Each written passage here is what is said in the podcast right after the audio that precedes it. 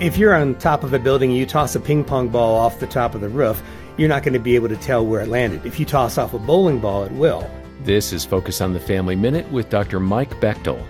And so the same thing is true with uh, with people. It's not a matter of how loud you are or anything else, but how much value you bring. Mm. It's just like when somebody asks for a raise, they say, "I've been here long enough. My boss needs to give me more money."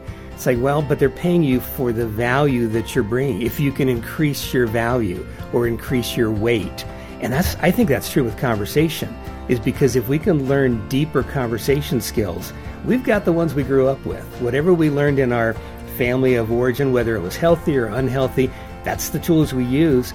We go to school and learn how to do everything else. We take courses, but nobody really teaches us how do you communicate better. Hear more from Mike at FamilyMinute.org.